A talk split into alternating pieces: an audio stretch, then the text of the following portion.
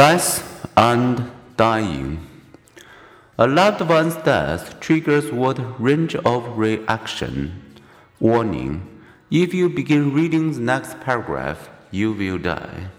But of course, if you hadn't read you would still die in due time.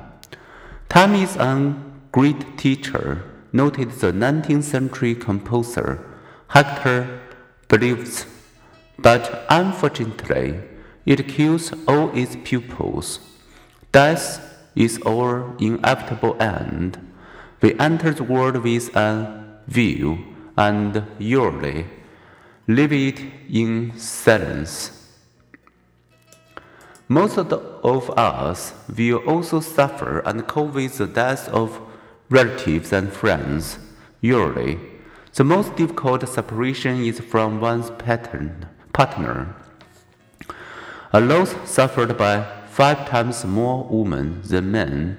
Grief is especially severe when loved one's death comes suddenly and before its expected time on the social clock.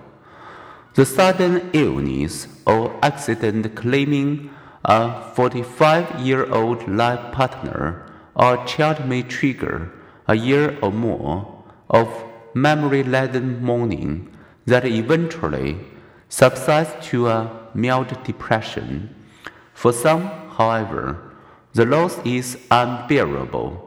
One Danish long term study of more than 1 million people found that about 17,000 of them had suffered the death of a child under 18. In the five years following that death, 3% of them had a first psychiatric hospitalization, a 67% higher rate than among other parents. Even so, reactions to a loved one's death range more widely than most suppose. Some cultures encourage public weeping and wailing, others hide grief. Within any culture, individuals differ. Given similar losses, some people grieve hard and long, others less so. Contrary to popular misconceptions, however,